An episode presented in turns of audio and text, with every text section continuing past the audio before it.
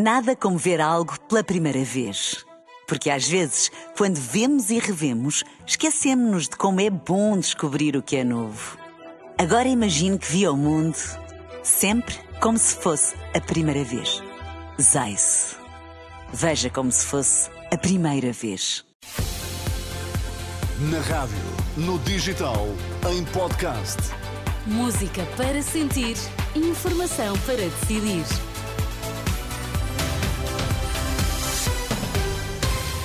Notícias na Renascença, títulos em destaque. Cristina Nascimento, bom dia. Olá, bom dia. O Papa diz que a lepra não é doença do passado e hoje a lepra da alma. Bispos portugueses reconhecem a importância de há um ano ter sido revelada a dimensão dos abusos sexuais no âmbito da Igreja. O Papa alerta para a necessidade de vencer o egoísmo, o preconceito e a intolerância. Na missa de canonização da primeira santa argentina, Francisco lembrou o exemplo de Maria Antônia Figueroa, conhecida como Mamantula, para chamar a atenção para os riscos de uma sociedade centrada no individualismo e com sinais daquilo que chama lepra d'alma. Quando nos distanciamos dos outros para pensar em nós mesmos, quando circunscrevemos o mundo às muralhas do nosso estar tranquilos, quando julgamos que o problema são sempre e só os outros, nestes casos tenhamos cuidado, porque o diagnóstico é claro. Lepra da alma. Uma doença que nos torna insensíveis ao amor, à compaixão, que nos destrói com as gangrenas do egoísmo, preconceito, indiferença e intolerância. Palavras do Papa Francisco durante a missa de canonização da primeira santa argentina. A celebração ainda decorre na Basílica de São Pedro, está na reta final.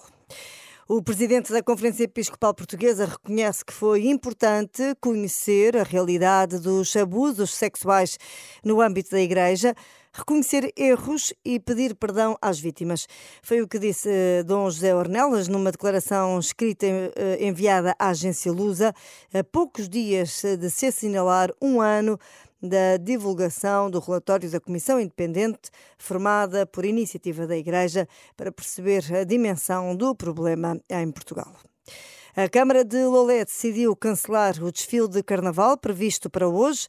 A autarquia algarvia emitiu um comunicado onde justifica a decisão com a previsão de chuva e diz que vai concentrar os festejos na segunda e terça-feira.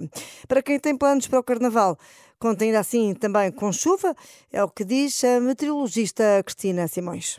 Será um dia de alguma precipitação ainda com a passagem de uma frente também nesta terça-feira de Carnaval. Uma situação ainda a acompanhar, mas com a ocorrência de alguma precipitação. Mais durante a manhã, talvez a tarde um pouco mais aliviada, que pode ser que temporariamente permita a realização dos desfiles, a região sul melhor, mas teremos sempre alguma precipitação. Carnaval com chuva, esta é a previsão da meteorologia. Em 2023, houve quase 7 milhões de chamadas para o 112, apenas 20% foram verdadeiras emergências e cerca de 18% foram chamadas falsas. São números revelados pela PSP em comunicado para assinalar o Dia Europeu do 112. No ano passado, houve um pico de chamadas para o 112 durante a Jornada Mundial da Juventude. Entre os dias 1 e 6 de agosto foram feitas mais de 120 mil chamadas para o número de emergência. É tudo quanto a informação ao meio-dia, às 10, aliás. Fique por aí na companhia da sua rádio. Nada como ver algo pela primeira vez. Porque às vezes, quando vemos e revemos, esquecemos-nos de como é bom descobrir o que é novo. Agora imagine que viu o mundo sempre como se fosse a primeira vez. Zais. Veja como se fosse a primeira vez.